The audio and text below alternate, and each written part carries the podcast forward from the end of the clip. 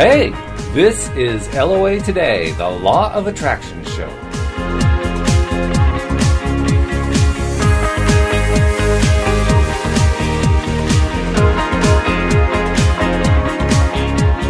Welcome to LOA Today. My name is Walt Thiessen. It is Thursday, May 11th, 2017. And today, since Joel can't be here with me, Uohna, you've decided once more to sit in and uh, engage in our uh, exploration of the law of attraction. Thanks so much for doing so. Always fun, yes. It is fun. We, uh, we, we've actually been doing more reading as per usual for us.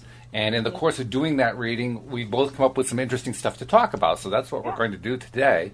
I found an article. You found a book. You want to start with the book? Sure. So, um, you know, this is kind of continuing in the train of what we've been talking about the last couple of weeks, but specifically focusing on visualization. And I came across this book called The Power of Visualization. And interestingly, it is written by Dr. Lee Pulos, P U L O S and he was the psychologist who performed the now very popular experiment where he had athletes do um, he divided them into four groups and one group did only practice one did group did 25% practice and 75% visualization another group did the opposite where they did 75% practice and 25% visualization, and the fourth group did only visualization.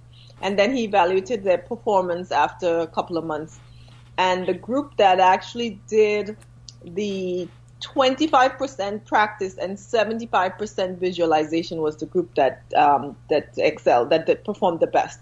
And so he, in the 90s, apparently wrote the book about this. And in that book that was written in the 90s, he talked about how he had been teaching visualization to athletes for over 20 years. So I was like, whoa, I had no idea this thing had been around and, and, and so popular all this time. Oh, so, oh, yeah. yeah.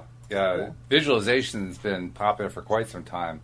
And, yeah. and the ability to use it for just this kind of thing is, is not just for athletes. I mean, visualization's been used – in a number of different ways. It was actually used as part of the moon landing, believe it or not.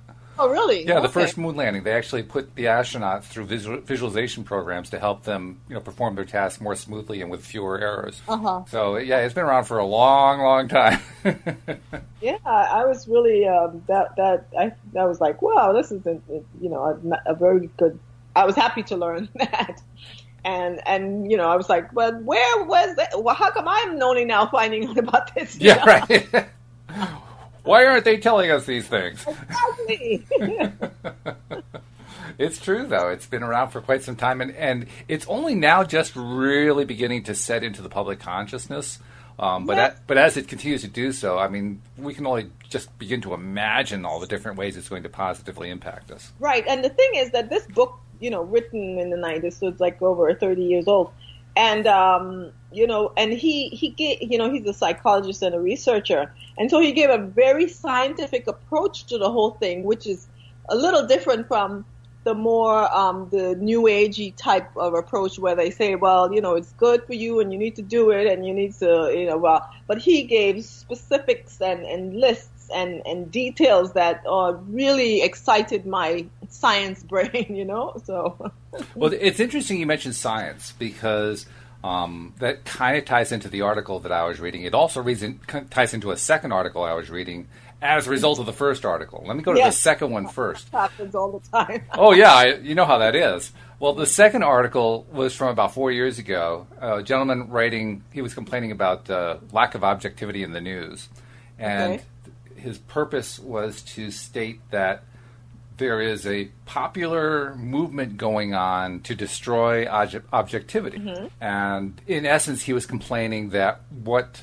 the other side are arguing is that there really is no objectivity, there's only subjectivity, and his complaint is, well, the only way you could come to that conclusion is if you looked at it objectively.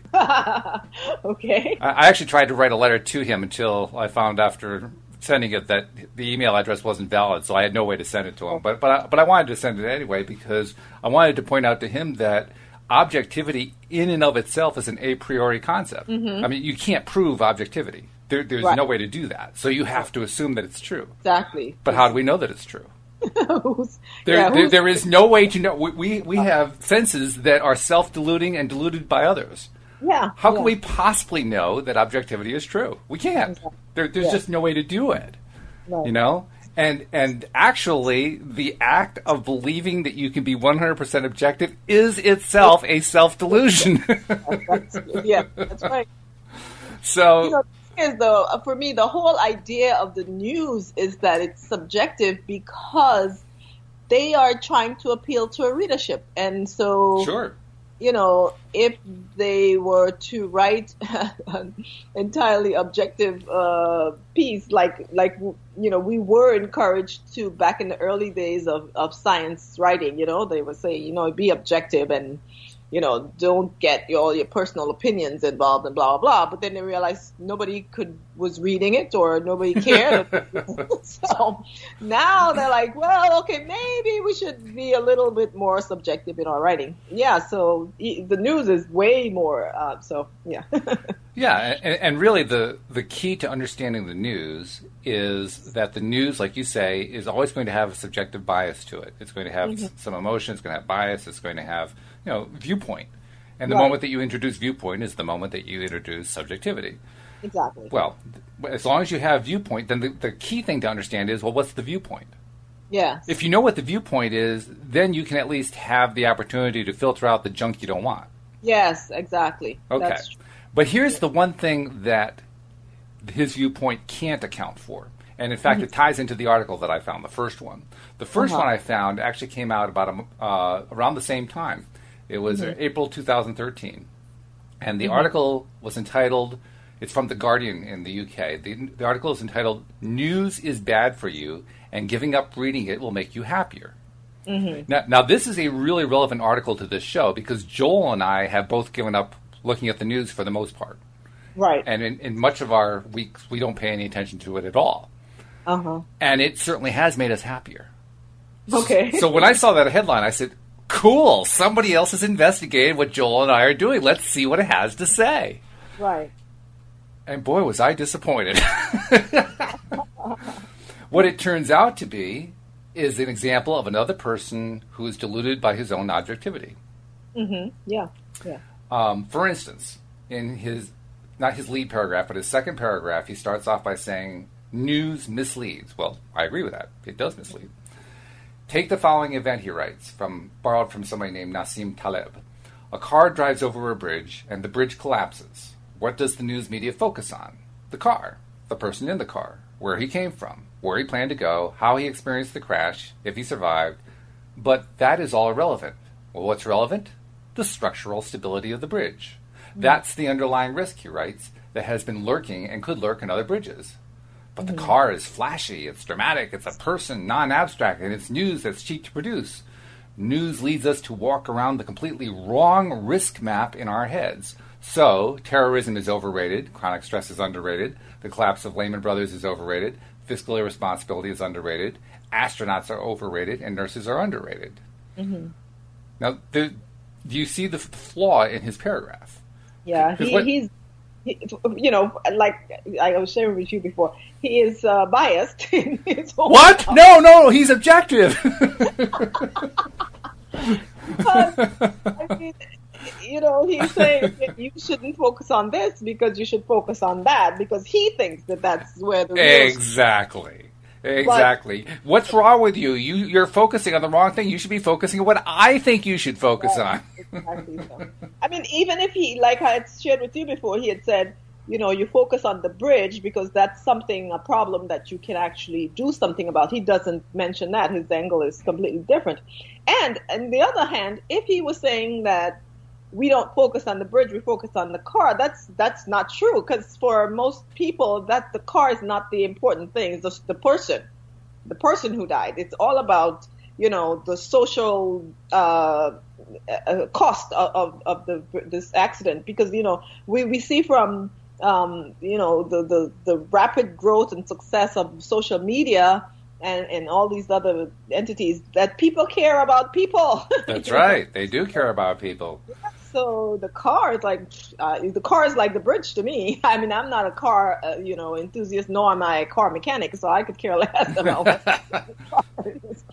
But the person who died, yeah, I want to know. Do they have relatives? Do they have children? That you know, that's the kind of stuff. So yeah, he's he's definitely. Kind well, well plus he also writes the, the, the structural stability of the bridge. That's the underlying risk that has been lurking and could lurk in other bridges. Well, mm-hmm. okay, let's yeah. let's go that thought route for a minute.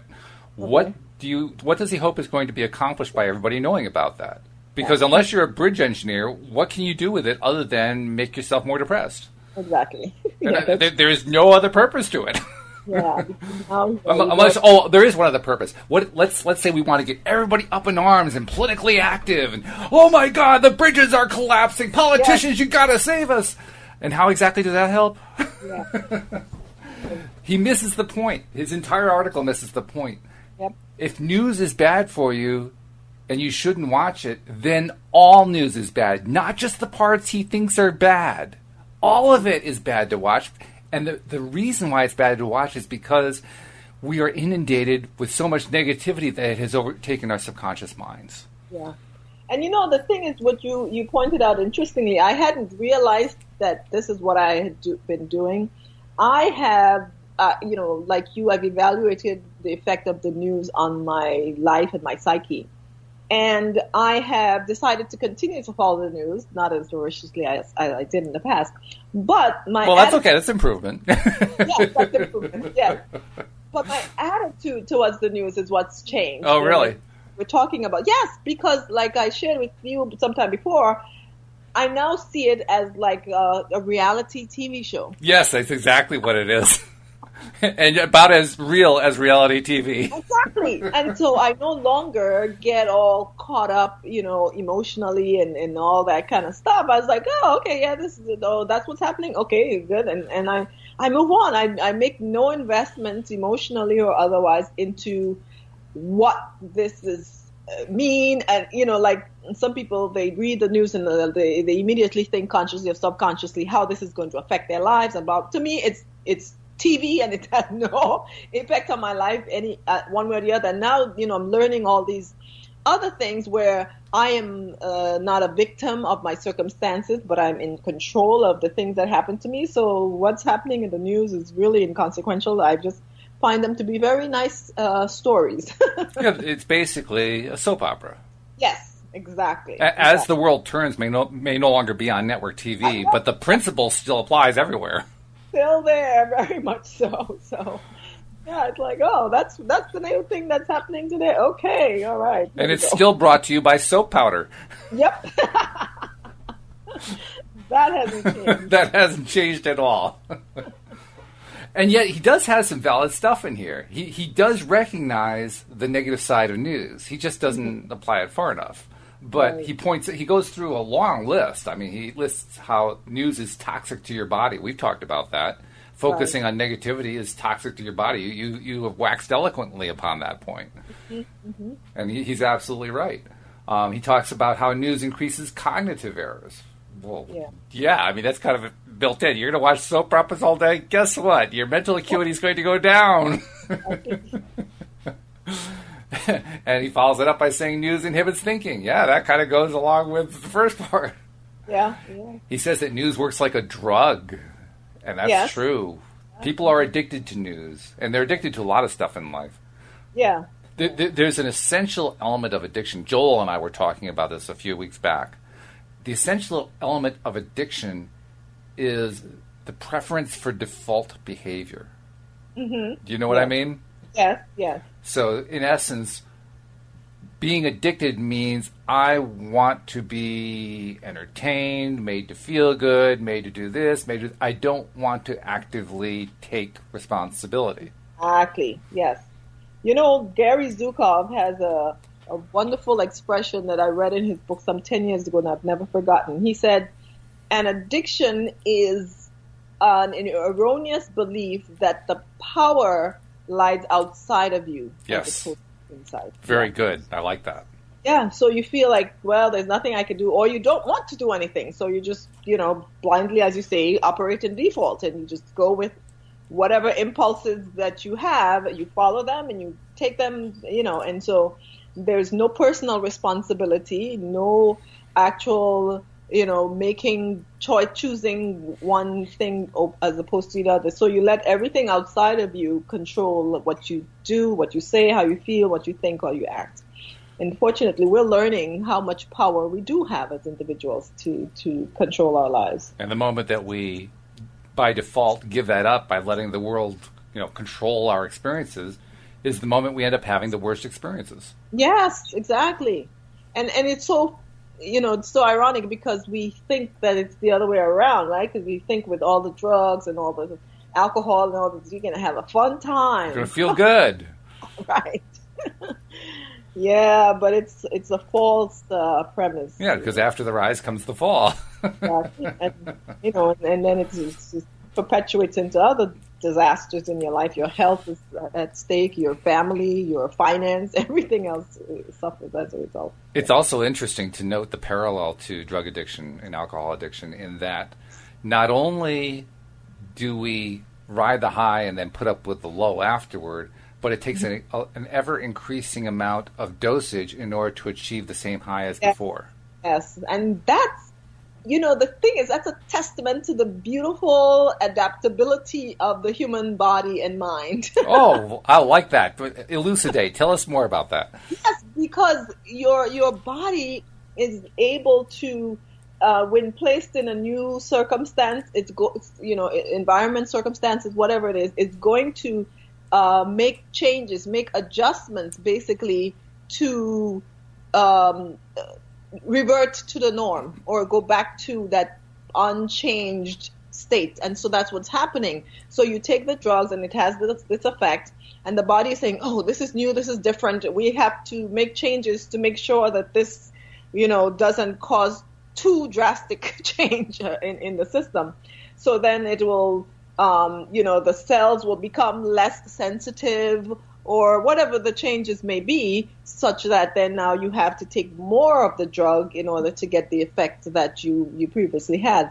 And it's not just the drugs, it's the same thing like we were talking about with the news story, you know, when we start with, you know, the news and we, it's having an effect on us, then we realize, oh, we need more news, we need more stuff, more detail, and it has to be, uh, more exciting and more, I don't know, and, and over the top, and so then you have to, you know, it doesn't just stick with the regular news. You go in search of all kinds of dramatic, disastrous things to learn and read about, so that you can get that thing. So, so where's the goodness? Because you're you're saying this is a good thing that the body's desensitizing, and then you're describing all this bad stuff. yeah, because what happens is we when we have, um, you know, uh, other things happen to us, like say uh, we experienced. Um, uh, an, an accident or an illness or something. You know, it's the same force that's involved in restoring us back to our original state. So, so if we have, if we're dealing with an illness, there's a force within us that's try, is, is working to restore us to that change. It's the same thing that happens when we, um, say, lift weights and we we have you know slight damage breakdown to the muscle. The body's going to try to regrow the muscles even stronger so that the next time we lift those weights it's not going to cause as much damage to us. So that the body is always uh, adapting. It's always adapting. And it's the same case when we're trying to mm, uh, implement a new habit in our lives and eh, you know at first the body's going to say this is different. This is new. We got to resist it. But if you persist in that change then the body is going to make adjustments such that this new habit becomes the norm and we no longer have to work as hard at, at, at making it a part of our lives. So which kind of implies that you really don't want habit to be by default. Right. Yes. You actually want habit to be deliberate. To work on exactly Exactly. Which is kind of the opposite of what habit usually is for us. right. Yes. And you know, I, this brings me to the the interesting thing about the the book that I've been reading about visualization, and I've been practicing um, some of the techniques, and I, I want to share with the reader. But before I do that, let me talk about personal experience. So I've been practicing some of the techniques, and specifically um, with regards to my health. And so you know, he one of the techniques he talks about is the um, the swoosh technique, where you the take swoosh technique. There's a scientific term if I ever heard one. Yeah, so you, you conjure up the image of what it is you're dealing with, the problem, the state, whatever it is that you have that you want to change. And then you just see it for a couple of seconds and then you swoosh it away and you replace it with the image of what you want. And you do that, you know, you know, five times for, you know, twice a day. And you, you know, you just kind of do that. So you're reprogramming your psyche basically. And so I've been doing that with my health. And then what I found happening is that I've been making better decisions about uh, you know my health and my and my exercise and my eating habits almost by default uh, uh, and that's not quite the right term but the point is it's no longer a struggle it it, it it's become a lot easier it's almost you know they always talk about extrinsic extrinsic versus versus intrinsic. So it's become more intrinsic to me to make healthier decisions and to live healthier such that that new image that actually becomes manifest in my life. So, you know, it, it's a the, the power of visualization and how it affects your psyche at the level where change is no longer the struggle, but it's almost coming quite naturally. So well, I can certainly see why the swoosh technique is so useful because to be able to swoosh stuff aside that you don't want anymore, that that's definitely valuable. I just yeah. think that it needs to be updated a little bit. I mean, we, we, we, live in the era of Harry Potter. Let's call it the Harry Potter effect. Okay. You, you wave your Harry Potter wand, wand, and swoosh, it's gone. Yeah, yeah, that that would be cool. Yeah, that, you know. Uh I mean, that's the way you can gain greater market acceptance of the idea, right? Well, this was 30 years ago, so yeah, swoosh was revolutionary. That's right.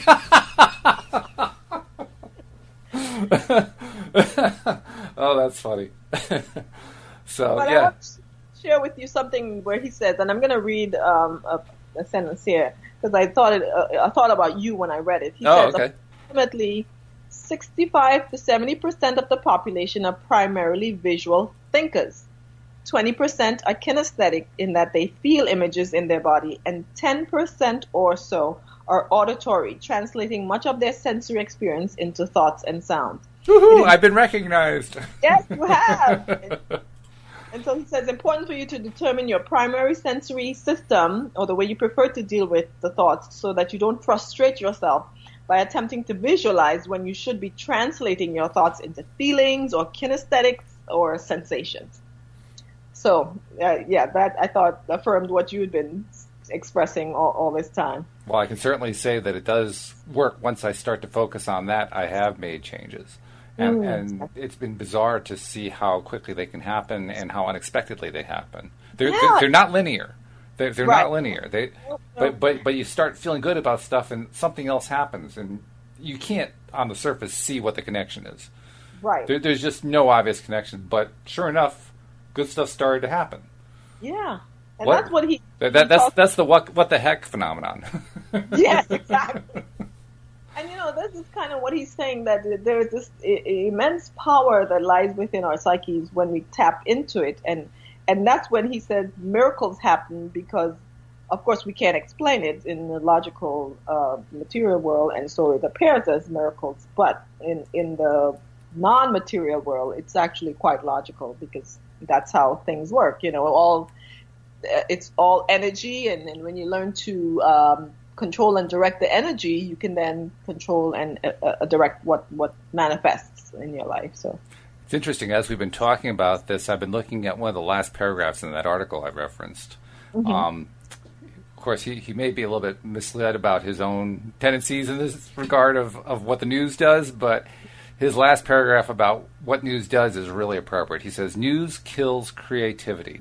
Mm, Finally, okay. things we already know limit our creativity. This is one reason that mathematicians, novelists, composers, and entrepreneurs often produce their own most creative works at a young age. Their brains enjoy a wide, uninhabited space that emboldens them to come up with and pursue novel ideas. I don't know a single truly creative mind, he writes, who is a news junkie, not a writer, not a composer, mathematician, physician, scientist, musician, designer, architect, or painter. On the other hand, I know a bunch of viciously uncreative minds who consume news like drugs. If you want to come up with old solutions, read news. If you're looking for new solutions, don't. Mm. And that boy, if, if that doesn't tie into what we were just talking about, I don't know what does. Because what you were talking about was basically unleashing creativity. Exactly. And but the thing is, though, he, like you said, he is kind of limited in his perspective because there are creative people who uh, follow the news. They may not be news junkies per se, but one of the things that in in that uh, Dr. Pulos talks about in the book is a technique he calls uh, image streaming, and I, I, haven't read all the details, but it's basically. Um, is it possible to do images in your mind without streaming them? Yes. really? Because I, I, I, mean, for me, all I have to do is have one thought, and another thought instantly comes up behind it. I, I don't really have to wait around much. Right, right. Yeah, so that's what he's kind. It's like a uh, what he calls it's like a uh, you know there's that game we used to play I, I used to play um, association where you try to think of something and whatever you what you know what might be associated to that thing idea thought for you right. completely different and you can go off on a so he's saying that that's one of the ways that you can actually strengthen your visual, uh, or or he calls it mentalizing, because he tries to go away from visualization so that people who can't visualize don't feel left out. So he calls it mentalizing. Well, I appreciate and, that. Thank you very much.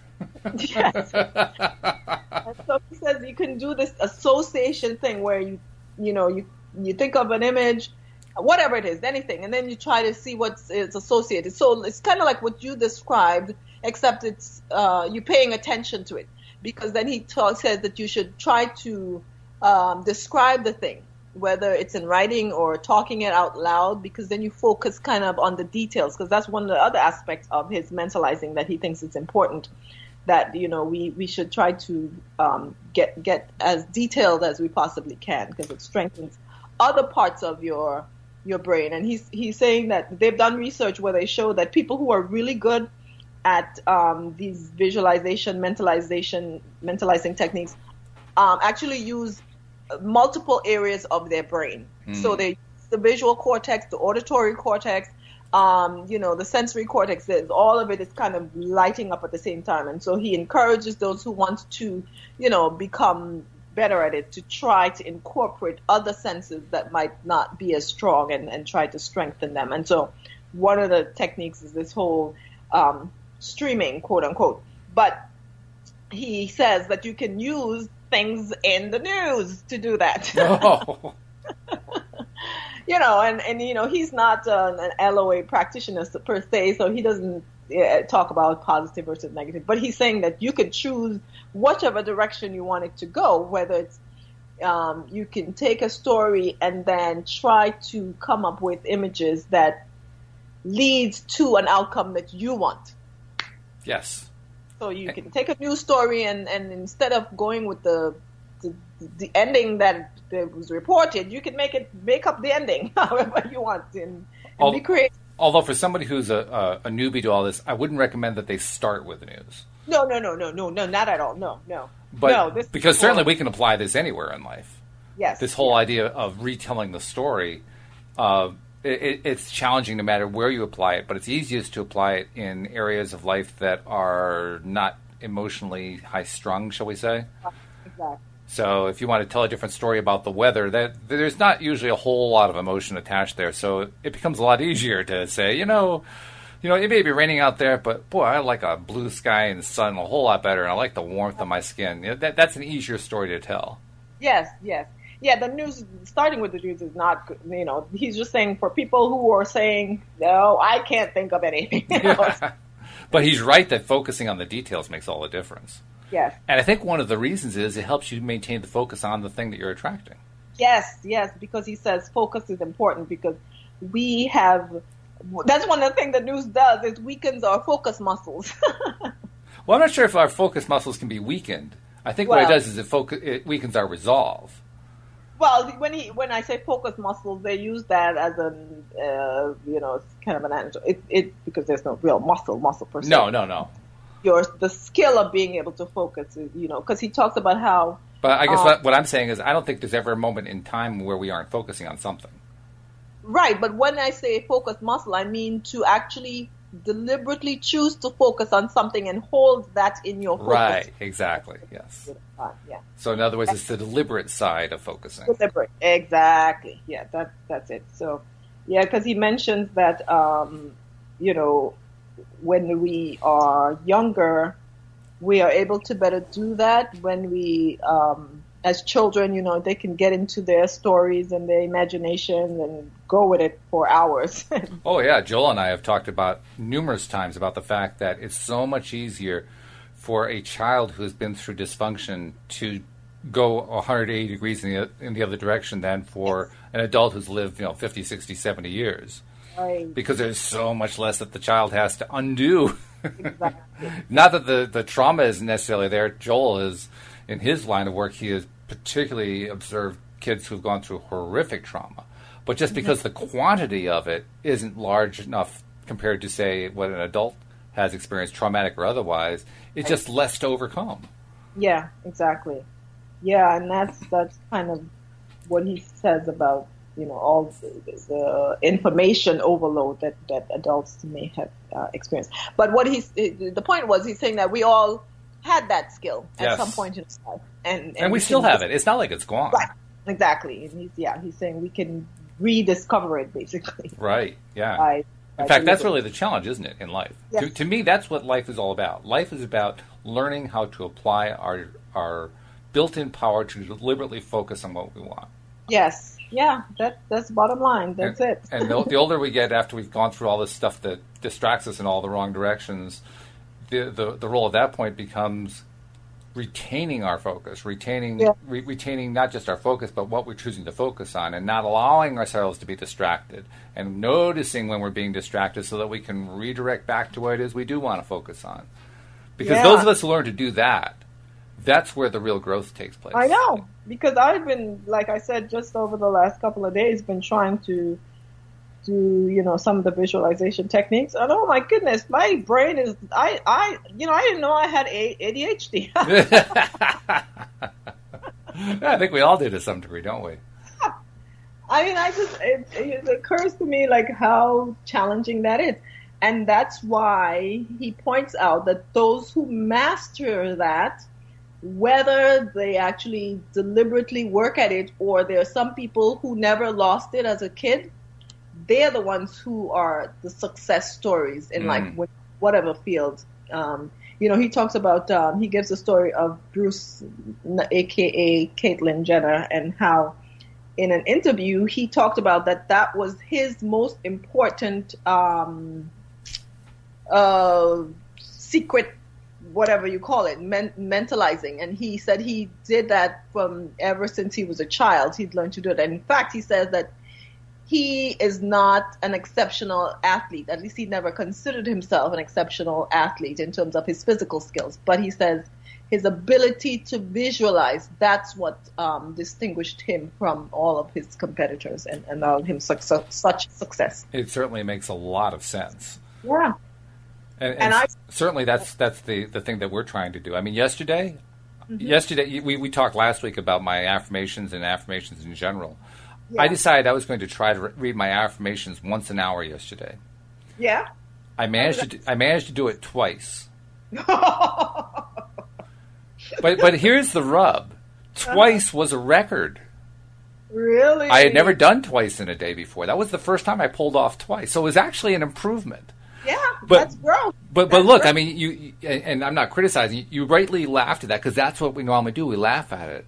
Yeah, yeah. You know, oh, oh, well, we only did it twice. I meant to, I meant to do it all day long. Well, guess what? Improvement is actually the better way to look at it. Yes, definitely. Right? You're right. You know, so so while I totally get your your reaction, I probably would have reacted the same way. We're really smart to say to ourselves, as we're trying to change our behavior patterns, we're smart to recognize the improvements rather than to get discouraged about yeah. the, the yeah. failures.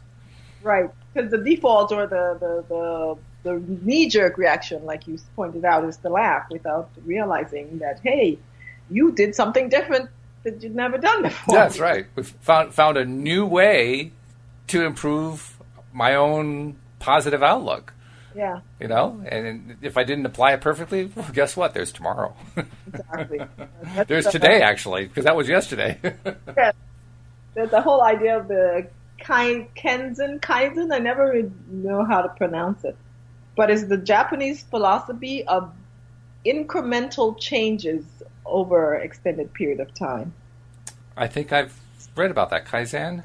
Kaizen, something like yeah, that. I, I think I've read about that.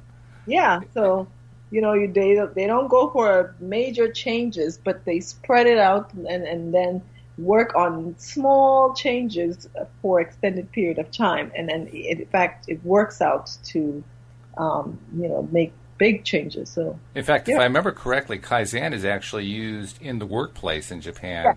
As Mhm. a way to improve workflow and improve quality assurance and so forth.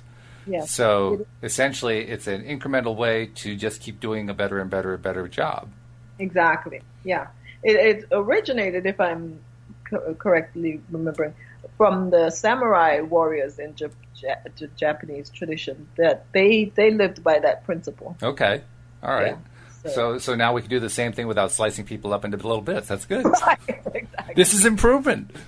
Although you know the, our emphasis in the West on these the samurai warriors and other things have been all about the fighting, but for them, the original ones, it was never about the physical. That's true. It, it was it was about a way of living. Yeah. Yes, That's and true. Yeah. Of course, they did slice people up, but then again, Well- we, we shoot people up. So where's the difference? Yeah, that's, that's how, yeah. or or sometimes we blow people up, you know. But uh, Right.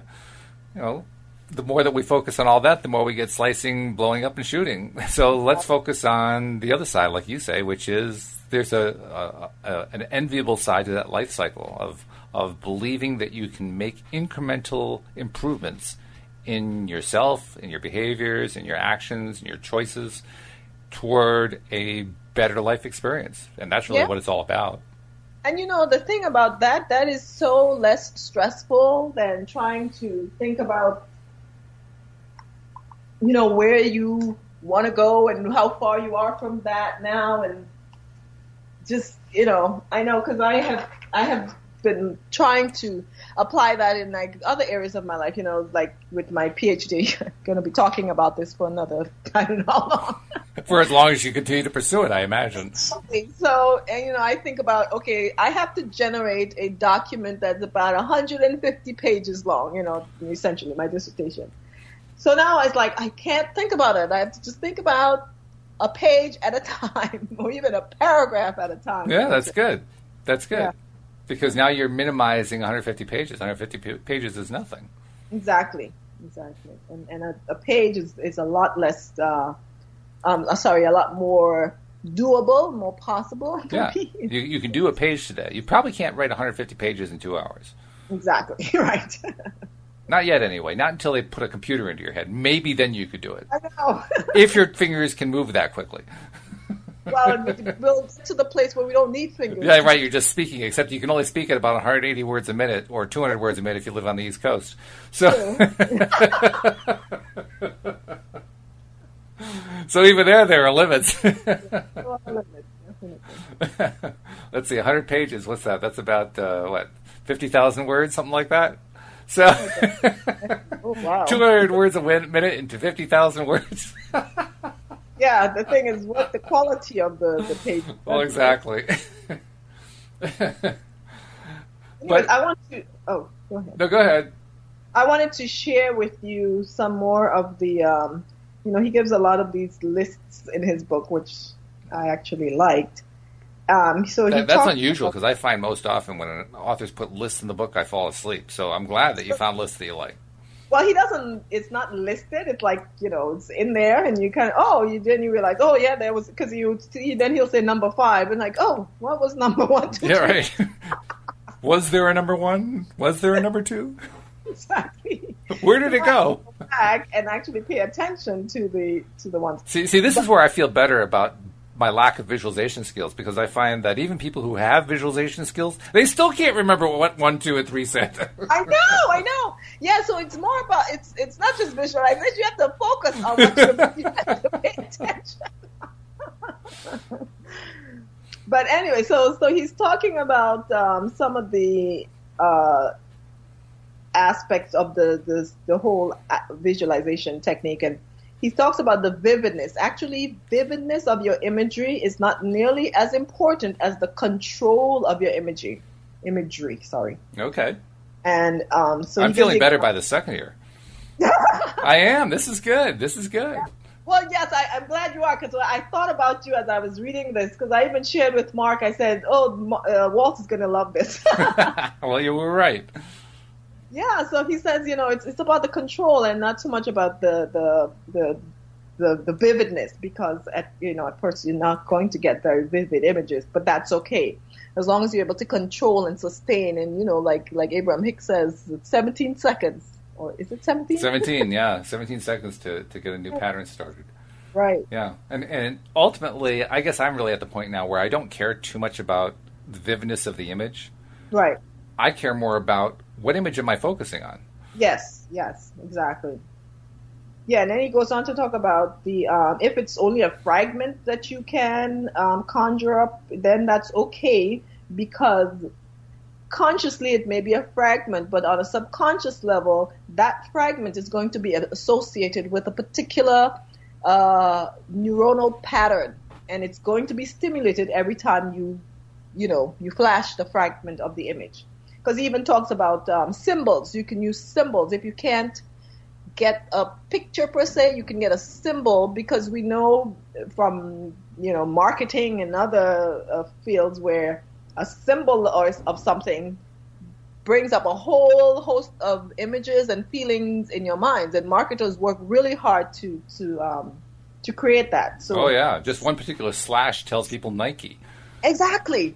And he says we can do that in our own personal lives. We can choose our images and what they represent and, and just, you know, flash them every so often. Then he talks about um, the pacing of your imagery. You know, some people are able to do very slow, detailed, uh, deliberate, and others it's like a series of images going back and forth. And he says that fine, that's fine. You go at a pace that you feel comfortably comfortable at. And then the other one he talks about um, is you know the details that should matter is that you you are focusing on what you want. So if you want to get better at say golf, you you focus on you seeing the ball go into the hole, not just hitting the ball. right, right. And ending the vision there. you know what I mean? There, there was a golf movie. There are a few golf movies that I've enjoyed a lot, but one in particular comes to mind called um, "The Greatest Game Ever Played." Mm-hmm. And in that movie, a young American kid uh, ends up winning the U.S. Open playing against the two best British champions in the world. Uh-huh. And at one point, he's trying to focus his, uh, on his shot. He's standing on the tee. He's trying to focus on the green. And he's not in a really good place mentally. He's feeling pressure. He's feeling scared, so forth. And all of a sudden, the green disappears about 500 further yards into the into the distance. it like gets really small, really far away. Uh-huh. And of course, he misses the shot. On, oh. on, another shot, all of a sudden the green seems to get really close to him, and it gets big, and he can see the whole thing. He can see the flag, he can see the hole, and so forth. He gets the shot; it goes right in. You know, hole yeah. in one. Yeah. You know, yeah. two different experiences, the same activity. Right, two different images. two different images, very different images. Yeah, I, I've heard like in, in basketball um, sometimes, or even in tennis, like when the tennis player is doing really well, you know, the commentator will say they're seeing the tennis ball as big as a basketball. That's right. right. Yeah. Or whatever, you know, or or yeah, any so, sport is like that baseball basketball football yeah. soccer you name it they all have that same aspect even non-ball sports running track and mm-hmm. field all that stuff yeah. You know, how far away does the finish line seem? How high does the high jump seem? If yeah, it seems really low, you're going to jump it. right. That's a, yeah. Because Mark, uh, you know, we've been reading this book together, and so he he was running this morning before he went to work on the on the treadmill, and he was saying that while he was running, he held visions of himself as being strong and healthy and fit like he was, you know, 25 years ago. And he said that this has been his best run in like I don't know how how long he was able to run longer and faster and harder than he has been in a long time just by holding a different image in his mind. So how cool that we can achieve that without eating Wheaties. I know. I I have a suspicion that the Wheaties people know this? yeah, they probably do. But boy, is it effective marketing. It is, it is Including. Bruce Jenner. He actually appeared on a Wheaties box, if I, I remember correctly. He did, yes. I think they're all privy to this. and you and I are only just now discovering it. One of these days, they're going to put Caitlyn Jenner on the Wheaties box, and then everybody's minds are really going to get blown. oh, I know. Oh, I, I've seen one of those, then it's not a good one. oh, oh well, no, I, I meant the positive kind, but uh... yes.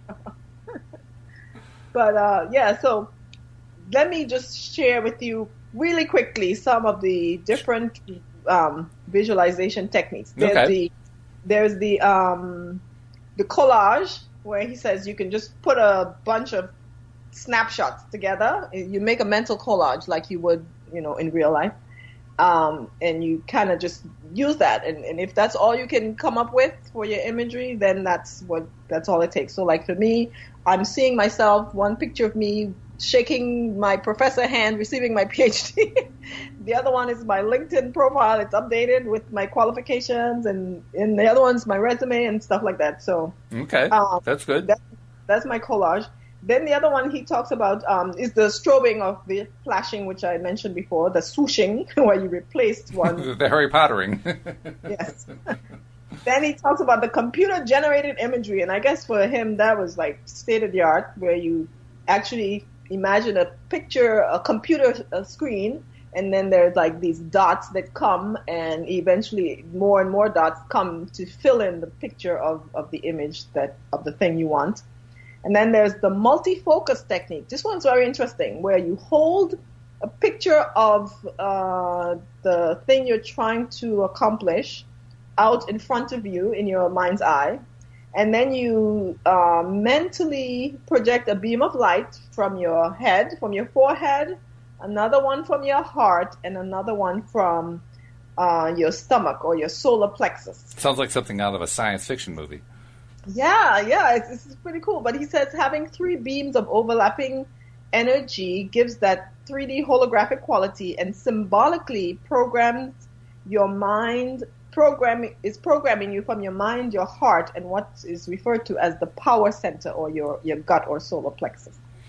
Okay. And, and then uh, number four, what is that one? Oh, this is the one he used with the athletes where he would have them um, do oh so this is the the strobing so you would have the image and it would you know you could like you know turn it on and off kind of flick it back and forth you do it slowly and then quickly and you just kind of play with the image so you're programming yourselves subconsciously, but you're having fun doing it, so it doesn't become as, as stressful. So you just kind of you can zoom in and zoom out, or make the picture bigger and smaller. You can change the colors, you know, just kind of play with it while at the same time focusing on it, but not um, you know being too stressed about it. Okay. And, and the final one is the um, in or out dissociated visualization, where you are looking through your own eyes seeing yourself at the point of, of your accomplishment, like me, I'm standing on the stage and I'm seeing the crowd, uh, uh,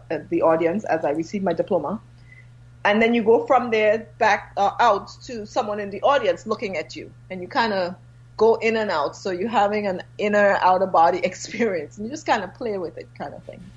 Okay, I, I think he left one out. Which is that that would be the Staples photocopy method. this is one that I've actually considered doing, and I, I started to put it together, and then I, I, don't know why I didn't go back to it. I, I should uh-huh. complete this, but I went online and took advantage of the fact that online you can find almost anything, and found something like thirty or forty happy, young, vibrant, excited faces, big oh. smiles on their faces, and then I was going to put them on to a, a Word document send them to Staples and ask Staples to print out all these copies and put these copies up all around the house. So I'm oh. constantly oh. surrounded by all these happy, smiling, young, energetic, vibrant faces. Yeah, that's great. In fact, I, I heard of another similar story. This um, lady, she's the mother of the preacher Joel Osteen, who cured herself of terminal cancer by putting pictures of herself around her house of herself young and healthy and vibrant and happy. Yeah, everywhere. that would work. That would work. And it just helped to generate good feelings and, and you know and, and eventually she's she was cured of, of her cancer. That's fantastic.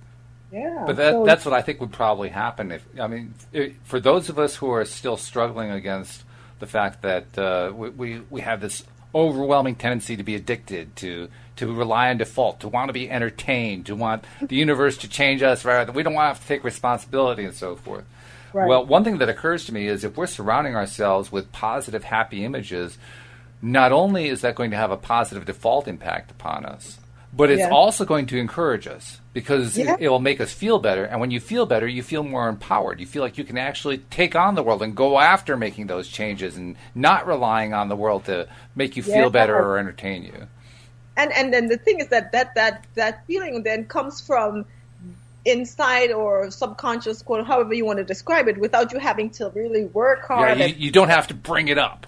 exactly exactly yes it's almost like you kind of uh, Because sometimes it feels like you're pulling up this 10 ton weight, you know? yeah it's like brainwashing yourself it is, yeah. In a positive way. How, how about that for a change? that is a great idea Walt I think I, I'll actually do that too I, I'm going to do that, and I, I, I think that's why I'm saying this to kind of get myself to, you know, get off the schneid, so to speak, and you know, do the darn thing. You have a good idea, run with it, yes yes yeah because that's the uh, biggest that's the biggest problem, isn't it? We we even when we come up with a good idea, we tend to just let it slide, no and then yeah. you know it just doesn't seem to work anymore. Well, Yeah, that's because- we didn't do anything. Right. I have a collection of magazines around that I was planning to make a, a vision board with, of, you know, house and car and all that. Oh, but really? I think I look for happy faces now. oh, okay, yeah. Well, there's no reason you can't do both. yeah, true. I mean, a, a car and a house are always better with happy faces, yes, definitely. but happy faces get around better in a car. Yeah. yep. it works both ways. It does. so this has been fun. Well, we've got a few minutes left. Um, I'm not quite sure where to go with it, with those. Uh, I guess we got about eight minutes left. But uh, during those eight minutes, I'd like to kind of tie together what we've been doing because one thing that we've really done well that Joel and I have worked on is trying to maintain positive focus throughout a show and not spend a whole lot of time on the negative. Mm-hmm. And we've done a really good job of that so far. Now we got to find some way to just stick with it. Th- This is actually a big issue, isn't it? Because we we we try things. You and I try things. Those of us who who pursue this law of attraction lifestyle, we try to do new things. We try to shift our perspectives. We try, you know, s- different ways to improve things. And yet, it's that last mile that we tend to fall down on. Yeah. Well, here we are on the show. We're on the last mile. How can we keep it going? Yeah, I think it's important for us. For what has helped me is realizing, like I mentioned earlier in the talk, about the body's adaptability or the body's first apparent resistance to change. So when you try to make a change, the body's going to resist it. But if you persist beyond, and some people have tried to come up with an exact day, or you know, like 21 days. If you can go beyond the 21st day, that's when you know it's no longer. I, I have to say, I think the 20 day thing is full of it. I've tried it, and you know what? I've never noticed any major difference between day 20 and 21. I think it's all in the mind of the person who proposed it because that's what they decided was going to work. True. And that's what made it work. Some truth to the fact that there is a period over which if after you have if you if you persist through that then it does get easier i don't know how when it and it may be very different for different people I think that's what it is. I mean, everybody Yeah. has a different threshold. exactly Yeah, but you're right. Over time, I mean, I can already see. Oh, Over, we started. When, when did we start talking about this whole law of attraction thing? I, re- I remember that meeting when Louise and I lived in Virginia, and the four of us were sitting in, in the dining room there. I, Yeah, I that think was that was around 2010, 2011, somewhere around there. I can't remember exactly where it was. Well, yeah not that far back i don't i think it's i don't know it's been about three or four years ago I know it's at least 2012 because that's when I started doing the podcast. Oh, okay, okay. And, and it was well, before we did the was, podcast. Maybe it was that year. Maybe it was uh, earlier that year. Yes, very yeah, close to that. So, but yes. But I look back over that period of time, and I can see how much my attitude has improved. Yes, I can see how I have made changes. I, I can't say that I am real pleased with the degree to which I've made changes. I can see a lot of room for improvement, but hey, I can see the improvement. Yeah. And so you're right. I think there is a long term effect. It's just how far do you have to go before you see it? It's going to vary from person to person. Your mileage may vary. Yeah. And I want to give the readers and myself a reminder that when you are trying to create change or to establish a new habit, when you do it for the first few times, you haven't really done anything differently. It's when you have resistance to the habit, that's when you know that it's actually affecting you at a subconscious level. And then the body, the psyche, the subconscious, everything is saying, oh, something's happening here that's different. So if you can persist through that resistance, then you know that you've actually kind of made some some changes. Sure, because what you're trying to do is to let the resistance go. Exactly. Which is a really interesting problem to have because I found that the first time you try to let go of resistance, it, it, it tends to persist. It tends to stay there. right. What we resist persists. like, well, yeah, Jung was right about that. Very depressing. But uh, the good news is that the more we focus on the opposite of the resistance, the thing that we're trying to attract, the more the resistance goes away. Exactly. And that's the real positive thing. That's that's that's where the growth happens. Because because you're right, the body's giving us the signal. The moment we get that resistance, we can tell, okay, we're pushing the right buttons here. Yeah, exactly, exactly. So so keep pushing that button and just take yeah, your mind off that resistance and just let it go away. Go bye. See ya. We're done. Sayonara. and meanwhile, the persistent resistance says, I ain't going anywhere. right. So we have to say, well, you are, you just don't know it yet. yeah, it's only a matter of time. And it's only a matter of time. All the images of those things you want and, and the way you want to be and live and do and all that good stuff. And, and the other thing that's really nice about that is when we do focus on those things that we want and take our minds off the things that we don't want, that's where life actually gets better. Yeah. It yeah. is. It isn't in getting those things. It's in the experiencing of the dream of those things that life gets better. Ultimately, what we really want. Yeah. yeah. So there's actually a built-in reward immediately for doing the dreaming, for doing the visualizing. That's true. You don't have to wait to run the race. I never thought about that, but yes, there is a built-in reward. and it feels good. Yeah. You just have to be willing to see it. The I think the one thing that that trips us up the most often is when we don't get the instant result. And mm-hmm. so we ignore the fact that we succeeded. Yeah, yeah. Because we've been so conditioned to focus on the material world. And, and we, we're also conditioned to focus on success in the material world. We forget that success in the mental world is still success. Yes, and in fact, it is the real success. It's the most important one of all. Yes, yes. So yeah, that that's I think I'm going to actually apply my project. I'm going to go create those, not create them. I'm going to find those photos. Fortunately, I don't have to create them. I don't have to get my camera out and go find a whole bunch of happy faces to shoot and get, and get, signed releases and all that stuff. I don't have to do all that. Yeah. I can find them online. And and by the way, normally I would not recommend that you just take item, uh, images online. And you know, I certainly wouldn't recognize that you take them to publish anywhere. But you are allowed to, to take them for your personal use. As long as they're made freely available, you are able to use them for your personal use. And that's okay. So do that. Just don't make a book of it and sell it. so can you share this with us at some point, like on the Facebook I'm not sure page? how I'm not sure how to do a radio image of a room, but ah, I don't mean radio, but you do have a Facebook page. True. Yeah, I can post stuff on the Facebook page once I've got this. So yeah, I'll, I'll take some shots with my smartphone and you know, show the, the photos in place. Yeah, yeah, yeah. That would be cool. Gives me more incentive now. Definitely, because we're waiting. oh no, the pressure's on. Oh. Uohna, this has been great. Thank you so much for sitting in once again and, and helping to uh, helping Joel. You're I don't know if you realize it, but you're helping Joel by doing these sit-ins and giving him time to get himself situated in his new gig, running his uh, new addiction center in Virginia. So thank you. We appreciate it, both of us. Helping him has helped me. So you know what they say: if you want to get rich, help someone else get rich. So that's what I'm doing. well, well, well, that's what we find. We find doing these shows is good for us, and and the fact that we're able to help our audience too is just gravy. But it's what it does for us that keeps us going. Yeah. So. So thank you for joining us. And uh, by the way, uh, those of us, those of you who are listening on PRN, we hope you continue to do so. But we also encourage you to uh, look for us and subscribe on our website, loatoday.net. As Uohna said, you can also find us on Facebook. We're on Twitter. We're on uh, YouTube. We're everywhere. Everywhere. Uohna, it's been a pleasure as usual.